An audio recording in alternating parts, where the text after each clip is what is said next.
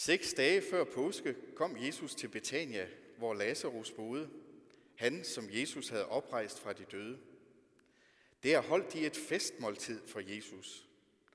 Martha sørgede for maden, og Lazarus var en af dem, der sad til bords sammen med ham.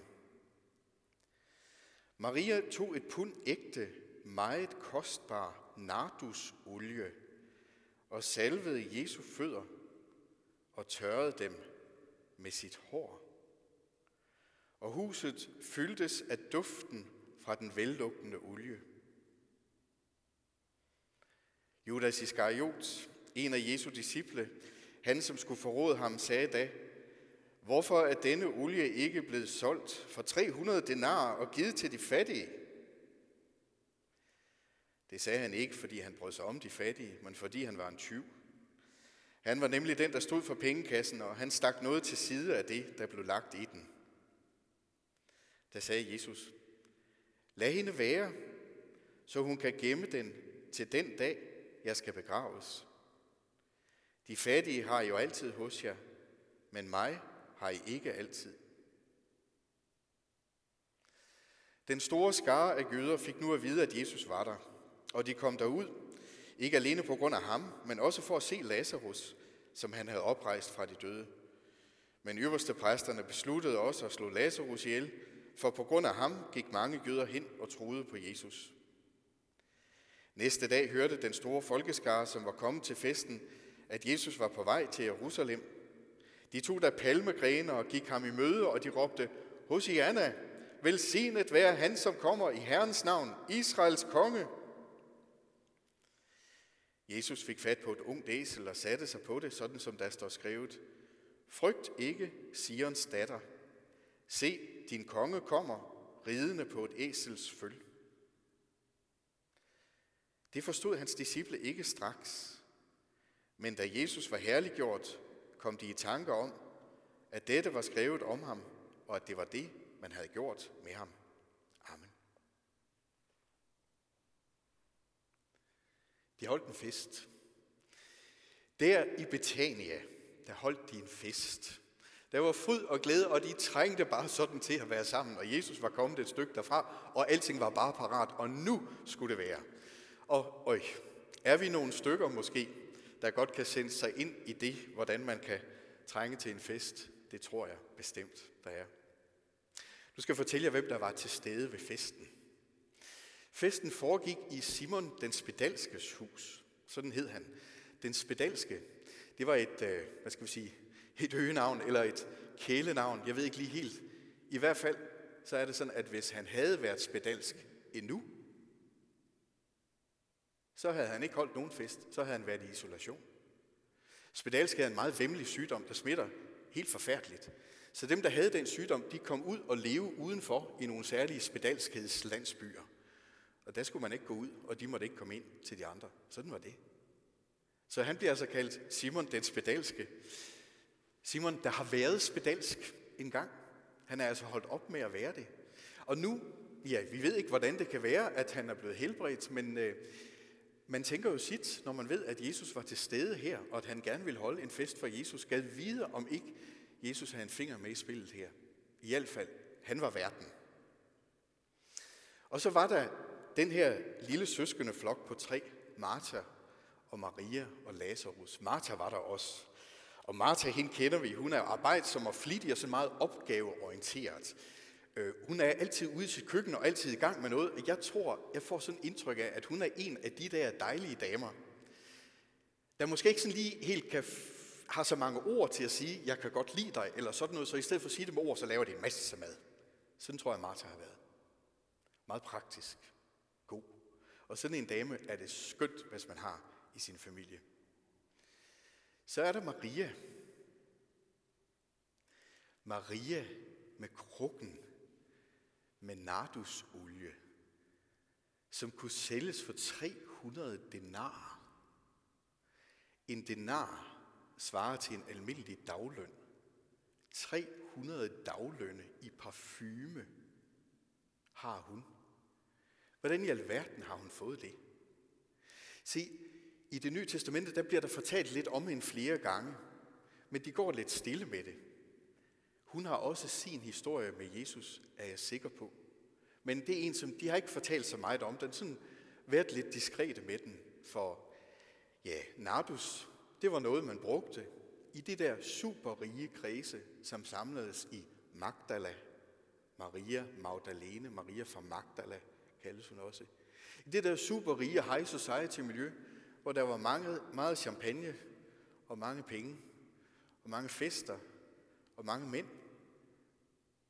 Og nu er hun altså her og har et eller andet helt, helt særligt med Jesus. Hun holder kolossalt meget af ham. Så hun tager til den her fest, hvor hun er så glad, tager hun det mest kostbare, hun har, og giver det til ham. Og der breder sig en duft. Og så er der Lazarus. Måske han er grunden til, at de holder den her fest. For ikke mange dage siden, der var Lazarus død. Jesus var der ikke. Han kom fire dage efter, og han sagde, vis mig, hvor han ligger. Og de førte ham ud til graven, og Jesus sagde, åbn graven. Og de sagde, det lugter ikke godt. Og Jesus sagde, åbn graven. Og det gjorde de. Og han sagde, Lazarus, kom herud.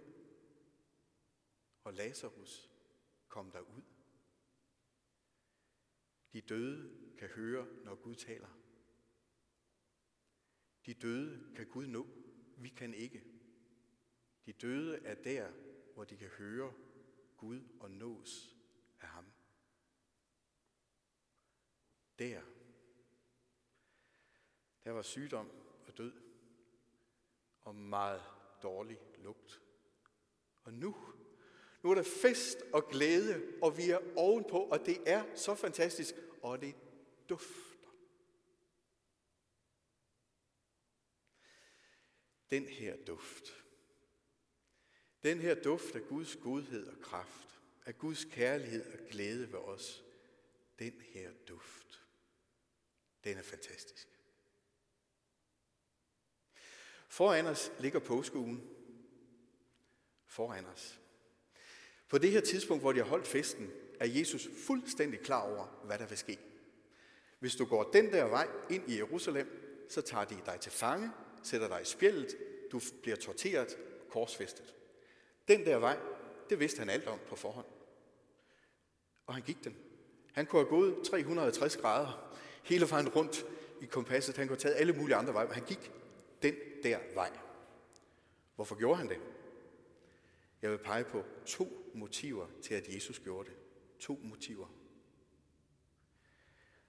Det ene er hans umådelige glæde ved os og kærlighed til os.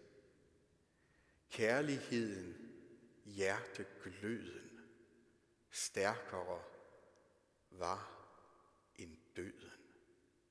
Derfor gjorde han det. Det er det ene motiv. Af kærlighed til os, for så meget betyder vi for Gud. Det andet motiv, der har båret Jesus igennem det. Jeg spørger mig selv. Gad vide, om ikke det har været Marias kærlighed til ham. Hendes glæde ved ham. Hendes bevidsthed om, jeg har brug for dig. Du er den, der kan gøre noget fantastisk for mig, som ingen andre kan. Jeg kan ikke leve uden dig. Hun gav ham et stort bevis på sin kærlighed og sin glæde. Og jeg kan vide om, da Jesus red ind i Jerusalem for at gå i gang med det, han skulle. Om ikke der er kommet sådan en duft, en duft fra den nardus, som hun havde salvet ham med. Jeg kan vide der om torsdagen, skær torsdag, hvor han gik rundt og vaskede disciplenes fødder. Om ikke han har tænkt på, da Maria vaskede mine fødder, og følte sig båret og løftet og styrket af hendes bevidsthed om, at jeg har brug for dig. Jeg kan ikke leve uden dig. Du er fantastisk. Langfredag, ja. Da han sad i spjældet der om natten. Om ikke duften har været, om ikke i hans næse, så dog i hans sind. Bevidstheden, da han hang på korset om, at her går jeg min vej mod døden. Men Maria kommer og salver mig med det mest velduftende kærlighedsbevis. Jo, jeg tror, at Guds kærlighed til os og vores kærlighed til ham bar ham igennem. I den kommende uge vil vi følge ham hele vejen ind igennem død og grav og op på den anden side. Det bliver fantastisk. Glædelig påske alle sammen.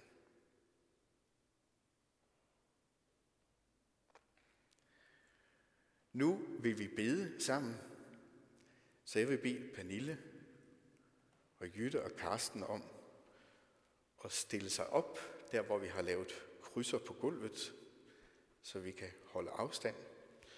Og så vil de bede, og derefter vil jeg bede Fader vor, og så slutter vi gudstjenesten med velsignelsen. Vær så god. Hellige Gud og himmelske Fader, du er vores værn og sikre tilflugtssted til alle tider. Også når den verden, vi kender, glider os af hænde, kom til os med din fred.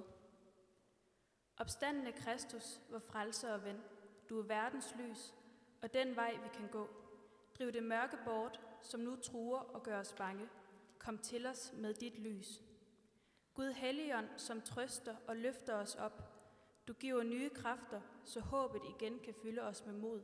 Lad håbet og glæden ved at kende dig drive frygten bort. Kom til os med dit nærvær. Kære Gud, jeg beder, at coronatiden snart må være slut, og at sundhedsvæsenet og alle dem, der passer på os, vil finde en løsning på alle de problemer, som følger med. Kære Gud, jeg beder især for de smittede, og for de læger og sygeplejersker, der går og passer på dem.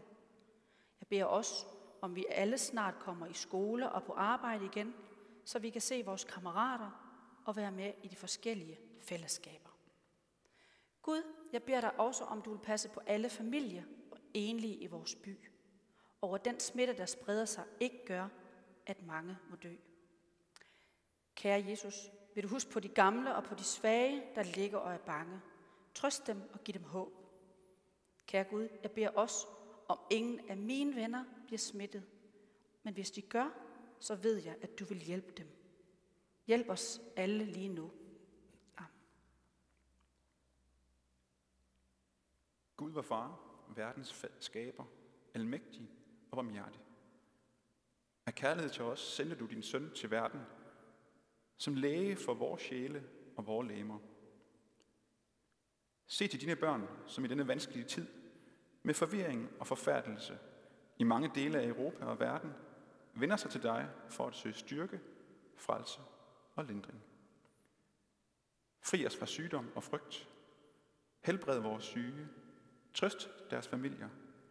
Giv vores ledere visdom, vores læger, sygeplejerske, sygeplejersker og frivillige kræfter og anerkendelse. Og giv vores døde evigt liv. Forlad os ikke i denne prøvelsens tid, men fri os fra det onde. Det beder vi dig om, du, som med sønnen og helligånden lever og råder fra evighed og til evighed. Lad os bede Fader vor i kor. Fader, Fader vor, du, du som, som er i himlen, helliget blive dit navn, komme dit rige. Ske din vilje som i himlen, således også på jorden. Giv os i dag vores daglige brød, og forlad os vores skyld, som også vi forlader vores skyldnere. Og led os ikke ind i fristelse, men fri os fra det onde, for dit er riget, og magten og æren i evighed. Amen. Jeg vil nu lyse velsignelsen over jer. Jeg vil foreslå, at hvis I kan, at I så rejser jer op, når I modtager velsignelsen. Herren velsigne dig og bevare dig. Herren lad sit ansigt lyse over dig og være dig nådig. Herren løfte sit ansigt mod dig og give dig fred. Amen. Amen.